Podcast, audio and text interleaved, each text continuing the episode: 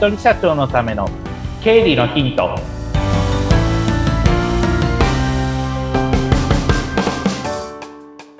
皆さんこんにちは。理財実践塾株式会社の池田孝之です。こんにちは。インタビュアーの水野紅子です。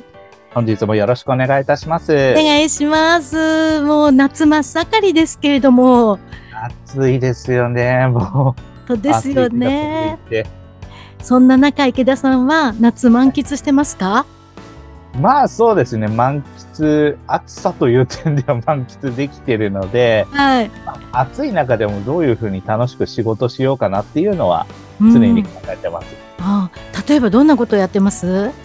私はそうですね、あの、たまにちょっと日差しの強いところを歩いて、あ、うん、夏だなっていうのを満喫しつつ、あの、喫茶店でアイスコーヒー飲みながらちょっとクールダウンするのも好きなので、アイスコーヒー飲みながらっていう風にしてると、ああ、なんか夏だなっていうのを実感しますね。あえて暑いところに出た後にっていうのがいいですね。こんな感じですね。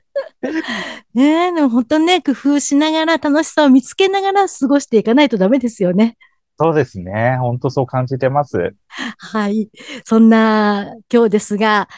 どんなテーマになりますか？はい。今日のテーマなんですけれども、事業主の皆さん、お金が足りないとき、ひょっとしたら出てくるかもしれないですし、はい、聞いてる方の中には、あ、まさに私がそうだっていう方もいらっしゃるかもしれません。はい。そうしたときに皆さんどういうふうに対処してますかっていうテーマで、当面ちょっとお届けしたいなというふうに思っております。そんな時を迎えたくないですけどもね、でもどうしてもっていう時もね、あったりしますよね。そうですね。うどうしても出てくる時はありますからね。はい。どうしたらいいんでしょう？はい。そうした時には、私、4つの方法を、あの、思い浮かべたんですけど、まあ、うん、良い悪いは別としてね。はい。で、まず一つが、一番最初はまあ、自分のポケットマネーで何とかしようっていうパターン。うん、で、二つ目は、借りるっていうパターン。はい。で、三つ目は、支払いを遅らせるっていうパターン。うん。でも、これは使いたくないというか、使ったら、取引先の信用がなくなりますからね。まあ、これは何があっても避けたいところだと思います。はい。で、四つ目が、自分で何とか頑張って稼ぐっていうところですね。お、そうですね。はい。でも、稼ぐもハードル高いですよね。業種によっては、現金ですぐ売り上げ計上できるところだったらいいですけれども、うん、なかなかそうじゃない、あのー、仕事の方も多いので、はい、これもあまり現実的じゃないなっていうところはあると思います。はい、そうすると、まあ自分のお金で何とかするか、借りるかっていうどっちかになると思うんですね。で、今日のテーマは、じゃあ自分で何とかする場合に、うん皆さんどうやりくりしてますかっていうところをお話ししたいなと思ってます。ああ、それは気になるところです。うん、そうですよね。あの、お客さんの中にはやっぱりお金が足りないから、うん、お客さんのその社長であるお客さんのプライベートの口座から、まあ、仕事用の口座にお金を入れて、なんとか、まあ、事業を回していこうっていう方もよく見、よく見られます。あえてよく見られますと言ったのは、実際そういうことも先に支払いが出てくるからみたいな感じで、はい、じゃあ、とりあえず俺の預金から出しとくわ、みたいな人も、やっぱり多く見受けられるなって感じてます。はい。で、預金が無尽蔵にあれば別にそれで僕はいいと思ってます。うんただ、よくある傾向としては、お金、自分のポケットマネーからその会社の口座に出したけれども、それじゃあ、いつになったらプライベートの口座に戻すのっていうのが大きな疑問点としてありますよね。はい。で、下手すると、それ自分のポケットマネーが出したけど、それがそのまんま帰ってこなくて、その、いわば、会社から見れば借金ですよね。それがどんどん積み重なっちゃってるような、そんな状態になってる方もよく見受けられます。ほう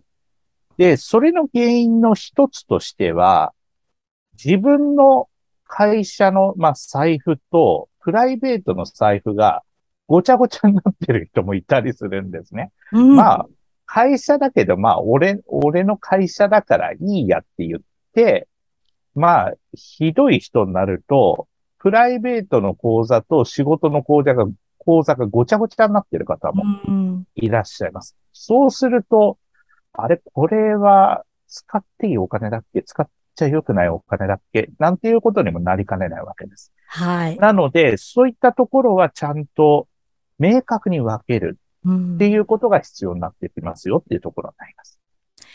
一人でやってるとどうしてももう一緒にしちゃうっていう人もね、いますよね。うん、そうですよね。で、何回か前に領収書のそのプライベートと仕事で領収書を分けてくださいみたいな、そんな話をちらっとしたかと思うんですけれども、はい、まあ、それと似てますよね。お金って、どっち、どっちという、色分けはまあお金には色はついてないので、色分けは自分でするしかないんですけれども、うん、仕事のお金なのか、プライベートのお金なのか、まあ、財布持っちゃったらなかなかそれは区別つきづらいですから、はい、ちゃんとまあ、せめて預金ですね。はじめの一歩として、預金は必ず、まあ、仕事の口座、仕事の口座、プライベートの口座、プライベートの口座っていうふうに分けることが初めの一歩です。まあ、できてる方は大半だと思うんですけど、できてない方だと、最初に私がその経理代行にかかった時に、社長すいません、これは何の支払いって言った時に、あ、これプライベート。で、こっちは、あ、これもプライベート。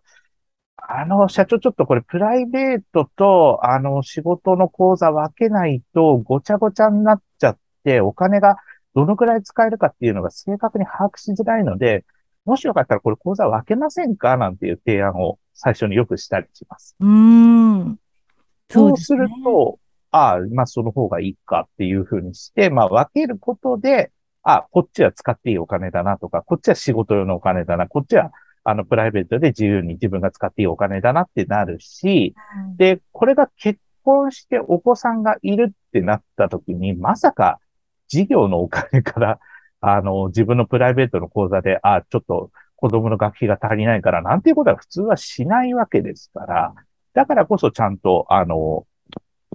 明確に分けておく必要がありますよっていうところになります。これがまあ一番まあ肝心なポイントで、で、話ちょっと戻しますと、はい。社長のポケットマネーから事業にお金を入れたとなったときに、まあ、やっていただきたいこと、どうしてもそれは突発的に出てくることなんで、やるなとは僕言いません。自分自身もやってます。それは。そうなんですね。うん、なんですけれども、はい、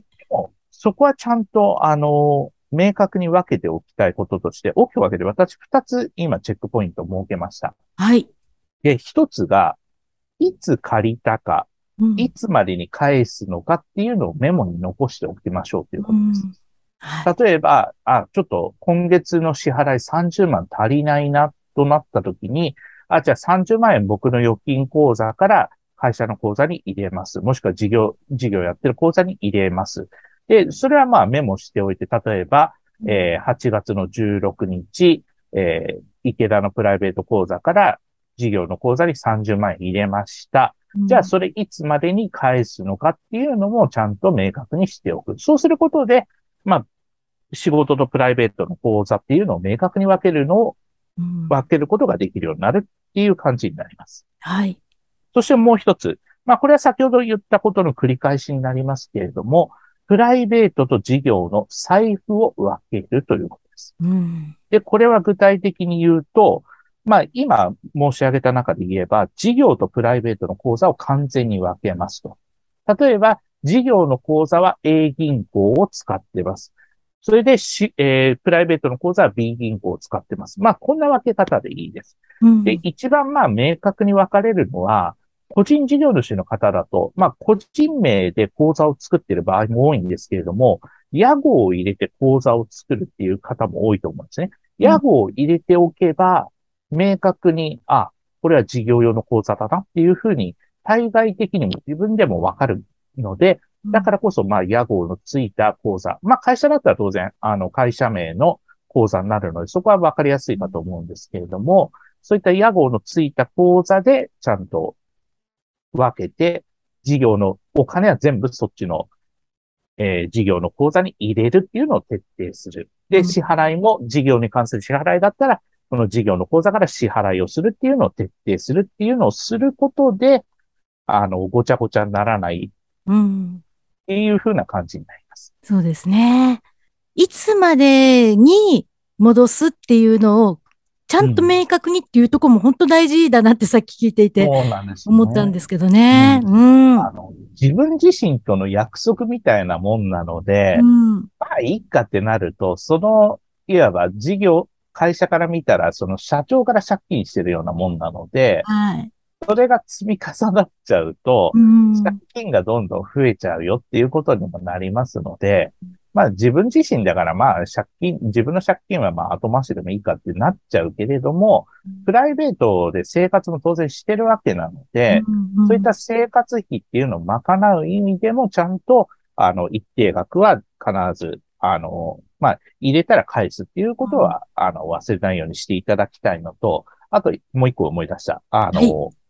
一番いいのは、毎月一定額、プライベートの口座に振り込む。これは、あの、会社であれば役員報酬という形で、はい。一定額必ず振り込みをしているはずなので、個人事業主の方だと、まあその辺って明確じゃないから、あえて、まあプライベートの口座じゃないですけど、自分の給与を個人事業主の口座からプライベートの口座に移動させる。例えば毎月20万円ずつうん事業から、まあプライベートの口座に移動させるみたいな感じで、決まった日、例えば25日に20万円ずつ、えー動かしていく。そうすることによって、ちゃんと、あ、この事業から私は給与をもらってるんだなっていうふうにうん、個人事業主の場合でもすることできるので、毎月一定額プライベートの口座に振り込むっていうところ、まあ会社の方は役員報酬出てるからそれはできてるかと思うんですけれども、個人事業主の方もそれを実践することで、まあ、プライベートと、あの、仕事を分けることができますので、まあそういった、まあいざという時にポケットマネーからお金出したとしても、そういったちゃんとすぐに返せ、返して、まあ仕事とプライベートを明確に分けるっていうことができるんじゃないのかなっていうのを、いろんなお客さんだったり自分の経験談から感じてます。おーこう、オンオフとかいう切り替えとかっていうのは何事にも大事ですもんね。そうですね。うんうん私はおっしゃる通りだと思います。うーん。いやーすごいですね。ちゃんと、あの、なんか私も聞いていて、いろいろと反省点が多かったんですけど。いやいやいや 私も話しながら、あ、ちゃんともっと、ちゃんとやんなきゃいけない部分あるな、なんていうことも思いながら、あの、話をしておりましたので、まあ一緒に、あの、こういったところを明確に分けるっていうのが、いわば会社発展させるための第一歩につながりますので、うんそういったところを明確に分けながら、お金のやりくりっていうのをしていただきたいなというふうに思っております。はい。しっかりとルール作りを頑張りたいと思います。今日もいろんなお話をいただきました。ありがとうございましありがた。とうございました。またよろしくお願いしま。ますたよろしくお願いします。